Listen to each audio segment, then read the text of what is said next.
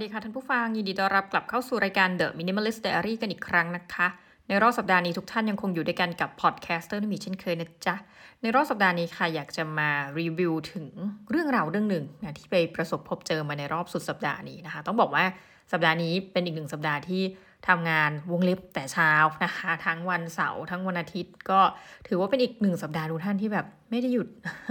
รู้สึกแบบว่าช่วงนี้ค่อนข้างที่จะแบบหมดแรงมาก ถ้าทุกท่านฟังเสียงนะ จะรู้สึกได้เลยว่าแบบเออหมดแรงจริง แต่ว่าสัปดาห์นี้ก็มีอีกหนึ่งกิจกรรมพิเศษขึ้นมานะก็คือไปรับ professor จากต่างประเทศซึ่งจริงๆ เป็นคนที่ไม่ได้เป็นอาจารย์ของเราโดยตรงเนาะแต่เป็นอาจารย์ที่มีชื่อเสียงมากในศาสตร์ของเรา ซึ่งอยู่ในประเทศที่ เหมือนกับว่า เออเราก็ไม่เคยได้คุยทำความคุ้นเคยกับศาสตราจารย์จากประเทศนี้นะ ก็คือมาจากประเทศนิวซีแลนด์นะคะ แต่จริงๆอาจารย์เป็นคนอเมริกันโอเค ก็คือเรื่องของเรื่องคือเราเคยเจอท่านอาจารย์ท่านเนี้ยมาในช่วงสักประมาณสองสามปีที่แล้วนะก็อ๋อต้องเป็นช่วงก่อนโควิด -19 แล้วก็ห่างหายกันไปนะ พอมาช่วงนี้ท่านก็ขอกลับมา เก็บข้อมูลที่ประเทศไทยกันอีกครั้งนะเราก็มีหน้าที่นะอย่างว่าทุกท่านพออาจารย์ท่านมาเนี่ยก็ไม่ได้มีเหมือนกับอะไรที่เป็นพิเศษ คือหมายความว่าเราก็ไม่ได้เอารถของทางคณะอะไรไปรับอะไรนะ ไม่มีระบบนั้นก็เป็นเราเนี่ยแหละค่ะขับไปรับเอง ซึ่ง ก็มีข้อสังเกตเกี่ยวกับอาจารย์ professor แบบระดับต่างประเทศนะ ประการแรกคือพอไปรับเนี่ยท่านก็ยังคงเป็นคนเดิมคือ จะไม่ยอมให้เราแบบช่วยถือของ ซึ่งจริงเราก็ช่วยไม่ได้หรอกเพราะว่าเป็นคนที่แบกกระเป๋าหนักมากนะคะสองใบใหญ่ ซึ่งกระเป๋าที่ว่านี้ไม่ใช่กระเป๋าลากด้วยนะ เป็นกระเป๋าที่แบบนึกถึงเป็นกระเป๋าที่ห้อยด้านข้างอะไรแบบนี้ค่ะสองใบ ซึ่งเราก็แบบสงสัยมาตลอดว่า ไม่ว่าท่านจะมาเจอเราคราวที่แล้วหรือคราวนี้จะเป็นคนที่กระเป๋าหนักทั้งคู่เลยจะไม่ยอมใช้ล้อลาก ซึ่งเราเองอะไม่ค่อยเข้าใจเหตุผลเท่าไหร่เอาเป็นว่าแต่เรื่องหลักๆเนี่ยมันไม่ได้อยู่ที่ประเด็นนี้เนาะทีนี้เราก็มานั่งคุยถึงเรื่องของวงการวิชาการมาคุยกันว่าแบบเออคืออายุ การเกษียณงานเป็นอย่างไรอาจารย์คิดว่าจะเกษียณตัวเองเมื่อไหร่นะก็ปรากฏว่าเฮ้ยมันน่าสนใจดีเราก็เพิ่งรู้ว่าอย่างนิวซีแลนด์เนี่ยหรือมหาวิทยาลัยที่ท่านสังกัดก็บอกว่า จริง ๆ ก็มีอายุสำหรับการเกษียณอยู่นะ คือคุณเลือกที่จะเกษียณได้ หรืออันนี้จริงๆคล้ายกับสหรัฐอเมริกานะคะสามารถที่จะต่อการทำงานไปเรื่อยก็คือไม่มีใครจะมาเอาคุณออกอะตาบใดที่คุณพึงพอใจ แต่ว่าถ้าอายุถึงจุดหนึ่ง สมมติแบบร่างกายเริ่มไม่ไหว ก็อาจจะมีคนมาสอบถามกมๆแกมว่าเออ ออกไหมนะแต่ว่านอกจากนั้นเนี่ยถ้าไม่มีใครมาฉุดรั้งคุณไว้ได้เนาะคุณสามารถทำงานไปได้ชั่วชีวิตนะเราก็เลยถามว่าอาจารย์เพราะว่าปีนี้อาจารย์ก็น่าจะสัก 60 กว่า แล้วยังไงต่อนะเขาบอกเขาก็มีเวลาคิดอีกนิดหน่อยก็คือ แต่ส่วนตัวเขาก็บอกว่าเขามีความรู้สึกเขาอยากจะทำงานไปเรื่อยๆนะซึ่งก็บอกว่าสาบานนะทุกท่าน คนนี้เป็นคนแรกที่เราเห็นเขา enjoy จอยจอยจอยใช้คำนี้เลยนะ กับการทำงานในด้านวิชาการมาก ๆ คือเราไม่เคยฟัง ว่าเอาถ้าเป็นส่วนตัวนะ คือทุกคนเนี่ยจะจะเป็นนักเรียนไทยซะส่วนใหญ่ก็คือ มีความทุกข์หมดนะคะกับการเรียนปริญญาเอก แม้กระทั่งคนที่แบบชอบเรียนก็ตาม ก็จะมีช่วงที่แบบมีความทุกข์ว่าแบบ หรือมีความลุ้นน่ะว่าเฮ้ยชีวิตเราจะยังไงเราจะจบไหมคือบางคนอาจจะไม่ได้ตั้งคำถามเลยนะแต่หมายว่าหุยบางอันมันก็ยากจังทำแลบผลไม่ออกแลบเฟลอะไรแบบนี้นะคะแต่ว่าอย่างท่านอาจารย์เขาบอกว่า คือเป็นคนที่เรารู้สึกเออโอ้ว้าวมากเพราะท่านบอกว่า ถ้ามีโอกาสเนี่ยหรือมีทุนเนี่ยที่เขาให้เรียนปริญญาเอกอีกสักรอบหนึ่งนะช่วงเวลาที่ย้อนไปเป็นวัยเด็กนะแกจะเรียนอีกใบหนึ่งนะใครให้ทุนก็เรียน คือท่านเองเนี่ยจบระดับปริญญาเอกจากมหาวิทยาลัยคอร์เนลแล้วบอกว่าจริงๆเนี่ยท่านมีความสุขกับการเรียนมากนะคะ ก็ไม่คิดว่าจะเรียนให้จบ ไม่ได้ตั้งใจจะเรียนให้จบด้วยนะ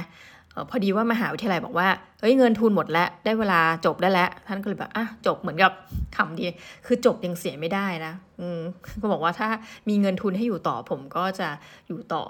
ก็คือหลังจากที่เรียนจบเนี่ยท่านก็เขียนงานมาเรื่อยๆนะเราก็ลองถามว่าตั้งแต่อาจารย์จบมาเนี่ย ซึ่งเราก็ไม่แน่ใจแบบไม่กล้าถามมากว่า ตอนจบอาจารย์อายุประมาณเท่าไหร่แต่เดาว่า น่าจะประมาณช่วงวัยสักยี่สิบแปดถึงสามสิบนะคะประมาณเนี้ย ก็คือตอนนี้ถ้าเกิดว่าท่านทำงานมามากกว่า 30 ปีละยังไม่ถึง 35 ปีดีนะก็ถามว่าเอ้ยตั้งแต่ทำงานมาเนี่ย อาจารย์แบบว่ามีผลงานประมาณกี่ชิ้นนะท่านบอกเออเป็นคำถามที่ดีนะ คือแน่นอนว่าน่าจะไม่ถึง 100 ชิ้น แต่ว่ามีหลักๆก็คืออันนี้นับคร่าวๆเนาะ 70 กว่าชิ้น เราก็เลยถามต่อว่าเออใน 70 กว่าชิ้นนี้ท่านภูมิใจชิ้นไหนเออปรากฏว่าเดาถูกนะคือมันมีชิ้นหนึ่งที่เราเคยอ่านงานของท่านเราบอกเฮ้ยเราชอบ paper นี้มากคืออ่านแล้วรู้สึกอินมากอาจารย์เขาบอกเออนั่นก็เป็นหนึ่งใน paper ที่ผมชอบมากๆเหมือนกันนะซึ่งท่านก็บอกว่ามีข้อสังเกตที่น่าสนใจคือ หลาย ๆ คนเนี่ยเขามักจะทำงานร่วมกับคนอื่นเนาะเวลาตีพิมพ์ทำให้จะมีจำนวน paper ที่ค่อนข้างอาจจะเยอะกว่าท่าน อย่างท่านบอกว่าสิ่งหนึ่งที่ภูมิใจคือตัวเองอะ่ะเป็นคนไม่ทำงานกับใครเลยนะคะคือไม่ใช่ว่าเป็นคนนิสัยไม่น่ารักนะเป็น professor ที่น่ารักมาก บอกทุกท่านชนิดคือ เป็นคนจิตใจดีชอบจัดงานที่บ้าน อันนี้ฟังนักศึกษาเขามาเล่าเนาะเช่นแบบให้ภรรยาทำอาหารเพราะภรรยาทำอาหารอร่อยมากนะก็ภรรยาก็เป็นโปรเฟสเซอร์เหมือนกันทำอาหารอร่อยก็จะชวนเด็ก ๆ เนี่ยสมมติช่วงไหนก็ตามเนี่ย ไปทานอาหารที่บ้านท่านนะก็โอเคเราก็เลยแบบโอ้ท่านไม่เขียใครเลย ท่านบอกว่าเออมันสบายใจดีแล้วก็การที่ทำงานร่วมกับคนอื่นเนี่ยก็ไม่รู้ยังไง เพราะว่ามันท่านก็บอกว่าเออมันถึงเวลาก็คือนี่คือความเชี่ยวชาญของท่านอะนะคะถ้าจะมีงานร่วมท่านก็บอกว่าเป็นลักษณะ edited book นะคะก็คือหนังสือเล่มนี้เขียนอาจจะเขียนเป็นหัวข้อใหญ่ๆ สัก ชื่อเรื่องชื่อเรื่องหนึ่งเนาะแต่หัวข้อย่อยๆเขาก็แบ่งกันเป็น book chapter นะซึ่งท่านก็บอกว่าเฮ้ยแบบนี้มันยังไงด้วยลักษณะการทำงานมันก็ยังทำคนเดียวอยู่ดีดังนั้นเป็นสิ่งที่ภูมิใจมากท่านบอกว่าทั้งหมด 70 กว่าชิ้นเนี่ยท่านทำของท่านคนเดียวโดยไม่ต้องมีแบบว่าความร่วมมือใดๆอะไรเงี้ยซึ่งเราก็เก็บไปคิดเหมือนกันนะว่าจริง ๆ ถึงปัจจุบันอะถ้าบอกว่าทำวิจัยเนี่ยเราก็มีทำร่วมกับคนนู้นคนนี้อยู่บ้างนะคะแต่ว่าถ้าเป็นงานที่แบบตีพิมพ์ ไม่นับงานวิจัยเนาะก็จะเป็นเออจะเป็นชื่อเราคนเดียวทางนั้นเหมือนกันค่ะก็เลยรู้สึกว่าอยากจะตามรอยท่านเพราะว่าเออมันก็สบายใจดีที่แบบไม่ต้องเหมือนกับทำงานคนอื่น แล้วก็ไม่ต้องมารอคนอื่นนะว่าแบบเออส่งหรือยังงานนี้วิธีการเขียนรูปแบบการเขียนเราเหมือนกันไหมเออสิ่งหนึ่งที่จะพูดวันนี้เนื่องจากในฐานะเราจัดรายการ The Minimalist Diary เพื่อทุกท่านลืมเนาะก็คือว่าเราตั้งข้อสังเกตนะว่า แม้กระทั่งท่านพูดถึงความมั่นคงในชีวิตท่านที่มีแบบ อย่างยิ่งเนี่ยเพราะว่าสามารถถูกจ้างงานไปได้ตลอดชีพนะแล้วอีกอย่างก็ฟังแล้วดูทรงท่านก็ไม่ได้เหมือนกับคือจะทำก็ได้ไม่ทำก็ได้แต่ทำไปเนี่ยวงเล็บด้วยความรักจริงๆอะนะท่านก็เล่าถึงเรื่องราวของสมัยที่แบบเหตุเกิดที่นิวซีแลนด์ท่านบอกว่าอย่าลืมนะตอนที่แผ่นดินไหวที่นิวซีแลนด์แล้วแบบมากๆอะค่ะ ถ้าย้อนไปดูข่าวเนี่ย คือตอนนั้นมันก่อนที่จะมีแอปพลิเคชันที่ชื่อซูมท่านก็บอกว่าเอาจริงนิวซีแลนด์เนี่ยมีการเตรียมการในเรื่องการเรียนการสอนออนไลน์เนี่ย มาก่อนหลายประเทศนะเพราะว่าเหตุการณ์วิกฤตการณ์ที่เผชิญอยู่ในประเทศอันนั้นบอกว่าตอนนั้นอะคนก็ไม่ได้มาเรียน onsite ยกเว้น บางคลาสเท่านั้นที่สามารถที่จะไปเรียนแต่เรียนเหมือนแบบเฮ้ยทานโทษนะทุกท่าน มันเป็นความทุลักทุเลมากเพราช่วงนั้นแบบตึกตึกอะไรก็คงไม่พร้อมอะก็เรียนเป็นเหมือนอยู่ในเต็นท์ผ้าใบในที่ฝั่งท่านนะนะก็คือแบบโอ้ยเรียนด้วยความยากลำบาก ท่านก็บอกว่าท่านก็เลยเลือกสอนเป็นแบบออนไลน์แล้วก็ถามว่าเฮ้ยสมัยก่อนที่จะมีซูมอาจารย์สอนยังไงเขาบอกว่าอ๋อตอนนั้นก็ชินเลยมหาวิทยาลัยก็เลยให้อัด คลิปนะเราก็เข้าใจว่าคงอัดคลิปแล้วก็ไปโพสต์ที่ไหนสักแห่งอะไรประมาณนี้คือก็ฟังบ้างไม่ฟังบ้างเพราะตอนฟังไปก็ขับรถไปนะซึ่งมันก็น่าสนใจท่านบอกว่า พอเราต้องถูกแบบเทรนให้มีการอัดคลิปเนี่ยมันกลายเป็นว่าพอโควิด -19 มาวงเล็บพอดีเลยนะ ก็กลายเป็นว่าอะก็ทุกคนก็เหมือนชินอะแต่ยังไงก็ตามในซูมเนี่ยนะคะก็จะต้องอัดคลิปมาไว้ ก็เลยทำให้ส่งผลประการหนึ่งที่ท่านเล่าก็คือว่า เออ ท่านก็ถามว่าเออเด็กไทยเป็นยังไงบ้างอะไรเงี้ยเราก็บอกว่าเออเราแปลกใจอย่างคือตอนเนี้ยมันผ่านพ้นช่วงที่แบบต้องเครียดเนาะเรื่องโควิด -19 กันแล้วเนี่ย แต่หลายคนอะถ้าให้สำรวจเนี่ยนะก็จะมีนักศึกษาบอกเหมือนกันว่า โอ๊ยแบบอยากเรียนออนไลน์มากเลย แต่พอมาเรียนแล้วหนูเหนื่อยนะคะต้องทำเสียงนี้ด้วยนะหนูเหนื่อยนะคะก็อยากกลับไปเรียน ออนไลน์มากกว่าอาจารย์เพราะว่าตื่นเมื่อไหร่ก็ได้ ไม่ต้องแต่งตัวแต่งหน้าแล้วก็แบบแค่กดคลิกเดียวอะไรเงี้ยเนาะอาจารย์ก็บอกว่านิวซีแลนด์เหมือนกันแต่ว่า คือตอนนี้เราก็มี option เหมือนกันว่าจะสามารถอัดคลิปก็ได้ หรือไม่อัดคลิปก็ได้ แต่ว่าอย่างที่บอกค่ะตอนที่เป็นโควิด -19 เนี่ยถูกบังคับให้ต้องอัดคลิปการเรียนการสอน แล้วก็ดังนั้นนักศึกษาในรอบหลายปีมาเนี้ยของนิวซีแลนด์ก็จะชินกับการที่สามารถเรียนย้อนหลังได้ อาจารย์ว่าปัญหาคือแม้กระทั่งคลาสที่ ผมมาสั่งให้เข้าเรียน ถ้าไม่เข้าเรียนเนี่ยนะ คุณจะไม่มีคะแนนแล้วคุณจะตกเลยอะไรเงี้ย เพราะมันเป็นคะแนนแบบมีการมีส่วนร่วมนะ ก็เป็นวิชาสัมนาอะไรแบบเนี้ย ปรากฏว่านักศึกษาก็เลือกที่จะไม่เข้า เราก็ถามว่าแล้วอาจารย์ทำไงบอกผมก็ให้ตกเลย แล้วก็แบบโหช็อกนะคะ ท่านก็พูดดีนะเนื่องจากอาจารย์เนาะ ท่านก็จะมีสถิติอะไรพูดไปเรื่อยท่านบอกว่าในประเทศแบบว่า พัฒนาแล้วในประเทศอะไรเงี้ยนิวซีแลนด์ถือว่าเป็นประเทศที่มีอัตราที่คนเนี่ยเรียนปริญญาตรีต่ำนะแบบ higher education ต่ำนั่นเป็นเรื่องที่น่าสนใจประเด็นหนึ่งนะ หมายความว่า แสดงว่ามันมีงานที่รองรับคนที่ไม่ต้องจบปริญญาตรีเยอะนะ มันทำให้กระบวนการที่บอกว่า ถ้างั้นก็ไม่จำเป็นที่ต้องเรียนก็ได้ อาจารย์ก็บอกว่ามันก็แล้วก็มีเหมือนกันที่พอเข้ามาเรียนปุ๊บเนี่ยอาจจะไม่ชอบก็เลยไม่ต้องเรียนให้จบอะนะแล้วก็ไปทำงานซะอะไรแบบเนี้ยซึ่งเออตรงนี้น่าสนใจเอาละพูดถึงคำว่ามินิมอลลิสต์มานานแล้วนะ ยังไม่ได้เกริ่นเลยถึงท่านอาจารย์นะบอกว่าสำหรับเราจุดสังเกตก็คืออาจารย์อะจะมีความธรรมดาสามัญมากทั้งที่เป็น professor วงเล็บชื่อดังนะคะ คือท่านมาเก็บข้อมูลเนี่ยเราก็ได้ทำการแบบพี่กระต่ายเขาก็ทำการนัดแนะคนนู้นคนนี้ให้ท่านมาเก็บข้อมูลคือให้ท่านสัมภาษณ์อย่างเงี้ยก็คือเหมือนช่วยอำนวยความสะดวกเนาะแล้วเราก็จะมีน้องนักศึกษาคนหนึ่งซึ่ง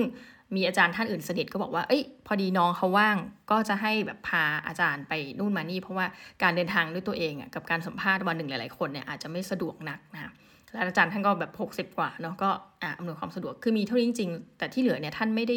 เรียกร้องไม่ได้ร้องขออะไรเลย เอาจริงคือการเดินทางท่านก็ไม่ได้ร้องขอด้วย ลูกศิษย์ ลูกหาอะไรเงี้ยยินดีใช้คำเรียกกันเนาะยินดีที่จะแบบจัดหาที่หาทางให้ ต้องบอกว่าอาจารย์ท่านนี้เป็นเหมือนกับอาจารย์ในเสี้ยวชีวิตหนึ่งของพี่กระต่ายกันละกันนะแต่ยังว่าความผูกพันอาจารย์ลูกศิษย์เนี่ยมันคงอยู่ไปตลอดเนาะจุดที่เรามองว่าเอ้ท่านเป็น minimalist ก็คือว่าท่านชอบจองโรงแรมแบบ random มากทุกท่าน คือท่านบอกว่าเออตรงเนี้ยท่านจะไปเหมือนกับรู้แหละว่าตรงนี้น่าจะเป็นจุดที่สามารถจะเก็บข้อมูลได้เยอะ ท่านก็จองเลยนะ โดยที่แบบโรงแรมเราเคยเห็นมาสองรอบ จะเป็นโรงแรมที่เอาตรงท่านอย่างเราเราก็อาจจะแบบไม่ได้เลือกพักโรงแรมเหล่านี้นะคือส่วนตัวเลยนะ นี่ขนาดเราแบบประวารณาว่าเรา minimalist นะเราจะติดว่าเราต้องพักโรงแรม chain ยกตัวอย่างเช่น ถึงไม่ออกนะเครือ Novotel ก็ได้เฮ้ย Novotel นี่แบบช่วงที่ราคาไม่แพงนี่เราเคยได้แบบพันหกอะไรอย่างงี้นะต่อคืนก็โอเคสำหรับเรานะ แต่ทำไมถามว่าทำไมต้องโรงแรม chain เพราะเรามีความรู้สึกหนึ่งมัน วงเล็บน่าจะมีระเบียบดีอะนะคะแล้วก็กระบวนการทำความสะอาดอะไรก็เป็นอะไรที่น่าเชื่อถือ คือสำหรับเราการไปนอนโรงแรมที่แบบเจ้าของเดี่ยวๆหรืออะไรแบบเนี้ย คือเราเคยเจอในแบบ พวกสารคดีเราก็แอบกลัวไงบางทีคือลูกค้าเปลี่ยนใช่ไหมแล้วมีลูกค้าใหม่เข้ามาแบบเนี้ยที่พักอะไรบางทีเขาแบบไม่ได้เปลี่ยนผ้าปูนะคะแล้วเราก็เคยไปแบบบางทีมันไม่มีโรงแรมเชนอะ่ะก็ไปที่แบบเมืองไกลๆอะไรอย่างเงี้ยเนาะพอไปพักเราก็เห็นแบบอะอย่างเมืองไทยเนี่ยเราก็แบบพอเจอขี้จิ้งจกในห้องน้ำยกตัวอย่างนะหรือแบบห้องน้ำเราที่มันก็หนาวจะแย่เลยเนาะห้องน้ำแบบ เครื่องทำความร้อนเสียอะไรเงี้ยมันก็จะลมหงุดหงิดนะแต่ว่าเรามีความรู้สึกว่าอาจารย์อะชิลมากอาจารย์เขาจองแบบตามสถานที่ที่เขาต้องการจะไปอะดังนั้นสิ่งที่เขาสองครั้งเลยที่เคยเจอคือแบบเป็นโรงแรมเก่า และอีกอย่างอาจารย์ไม่กลัวผีนะเป็นโรงแรมเก่าทั้งคู่อ่าอีกอันรอบนี้มาเป็นโรงแรมใหม่ ออแต่ว่ารอบโรงแรมเก่านี่คือเก่าจริงๆแล้วเราก็แบบอาจารย์จะย้ายไหมอะไรเงี้ยเพราะมันดูเก่ามากเลยอาจารย์บอกไม่เป็นไรผมสบายดี happy ดี ผมชอบทำเลนี้นะแล้วก็รอบนี้ก็จะแบบเป็นโรงแรมที่ก็อาจจะไม่เชิงถึงกับ boutique hotel นะแต่เขาพยายามทำให้ดูเก่าแต่ว่าเข้าใจว่ามันน่าจะยังไม่เก่ามาก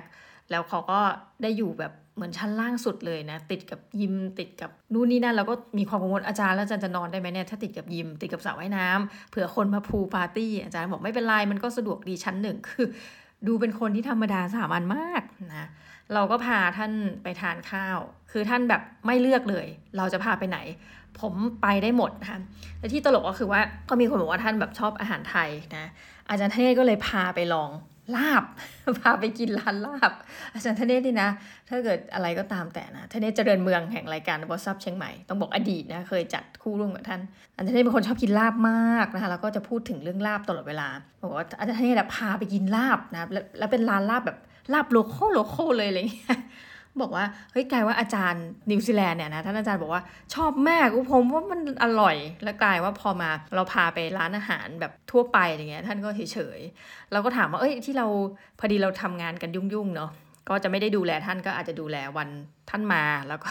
วันท่านกลับมีแค่นี้จริงท่านก็บอกว่าไปกินอะไรมาบ้างคะอาจารย์ท่านก็บอกอ๋อก็กินนี่ร้านนี้ร้านนี้คือสรุปทุกร้านที่พูดถึงเนี่ยส่วนใหญ่ถ้าไปทานเองเนี่ยมันคือร้านที่อยู่รอบมหาวิทยาลัยงั้นเลยทุกท่าน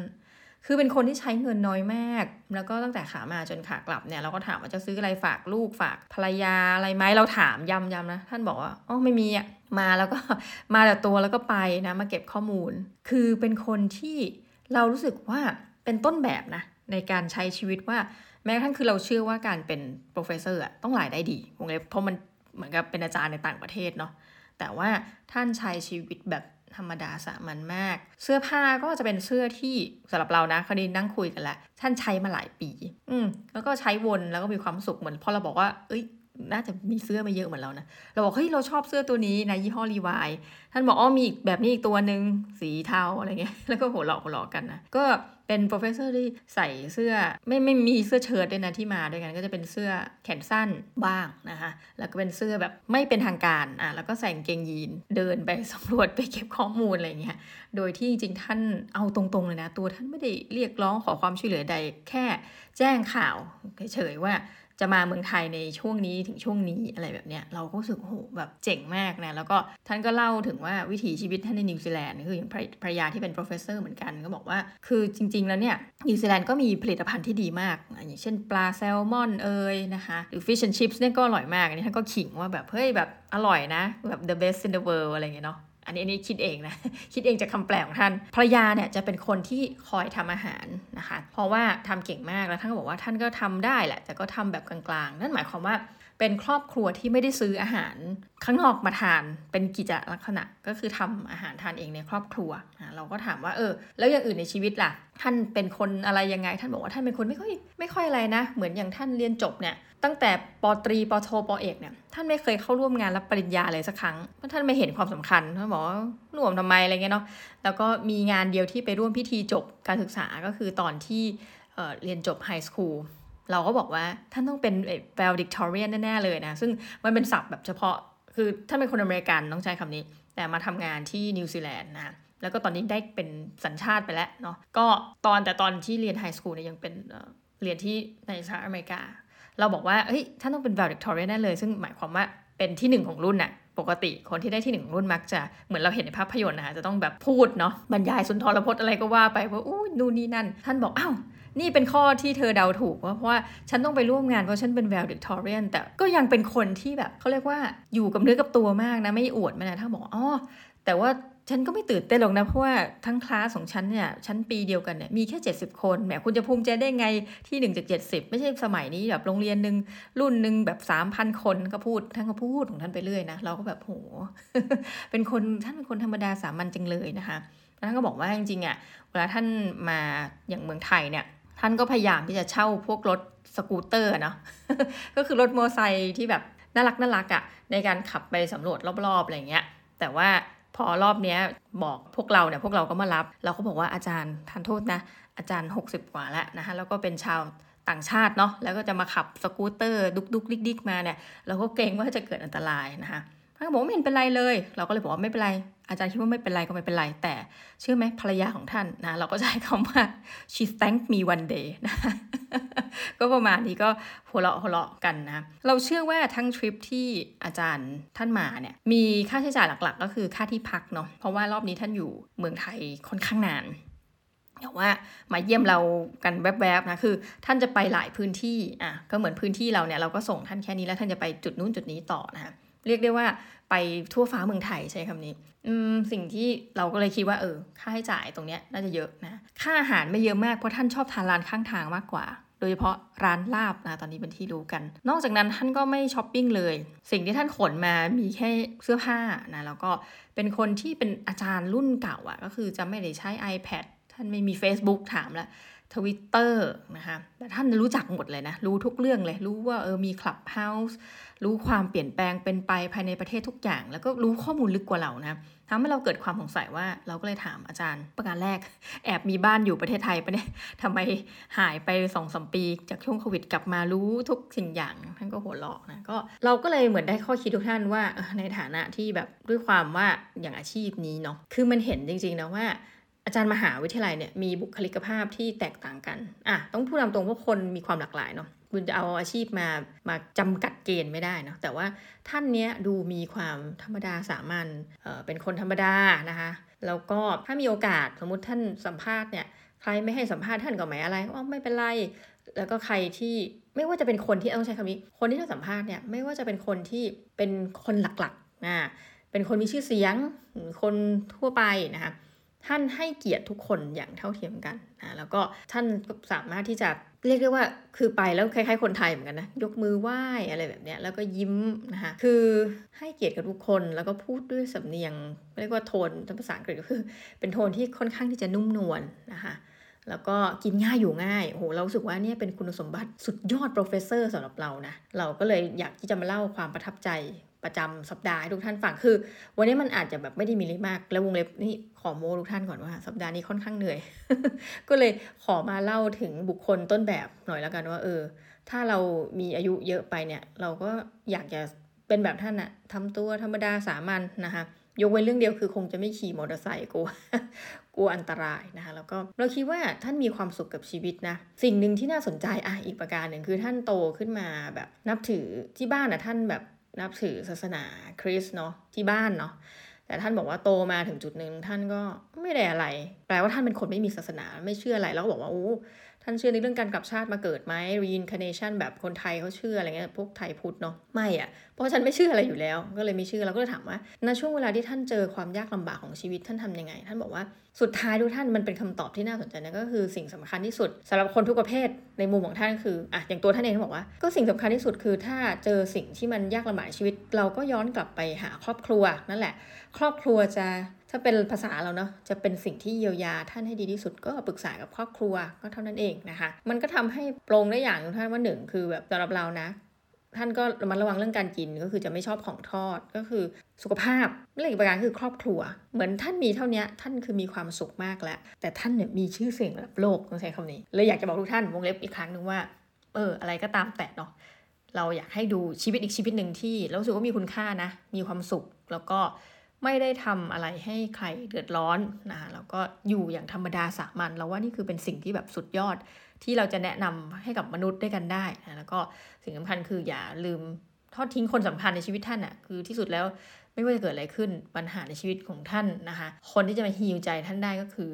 บุคคลในครอบครัวของท่าน อย่างน้อยเราเชื่อว่านะถ้าแบบอะหลายคนบอกว่าเสียคุณพ่อคุณแม่ไปหมดแล้ว พี่น้องอะไรก็ไม่มี เรานึกถึงเพลง Stand by me นะในเวอร์ชั่นที่ดัง ๆ เราเคยไป Google นะเป็นเขาจะเอาคนจากหลากหลายพื้นที่มาเล่นดนตรีด้วยกันนะเราชอบคนที่ขึ้นแนะนำมากนะว่าแบบไม่ไม่ว่าคุณจะเป็นใครนะคุณจะต้องมีต้องการใครสักคนหนึ่งที่แบบเนี่ย stand by me นะแค่คนคนเดียวก็โอเคละนะแต่วงเล็บถ้าท่านรู้สึกว่าอ่าวเผื่ออีกวันนี้ไม่มีใครนะตนเป็นที่พึ่งแห่งตนจ้ะสวัสดีจ้ะนี่ดีที่สุดนะอะสำหรับวันนี้ก็ต้องขอลาทุกท่านไปก่อนนะคะเมาส์เมาส์แตกเพลินนะแล้วก็เดี๋ยวเราพบกันใหม่นะคะ วันนี้บ๊ายบายสวัสดีจ้ะ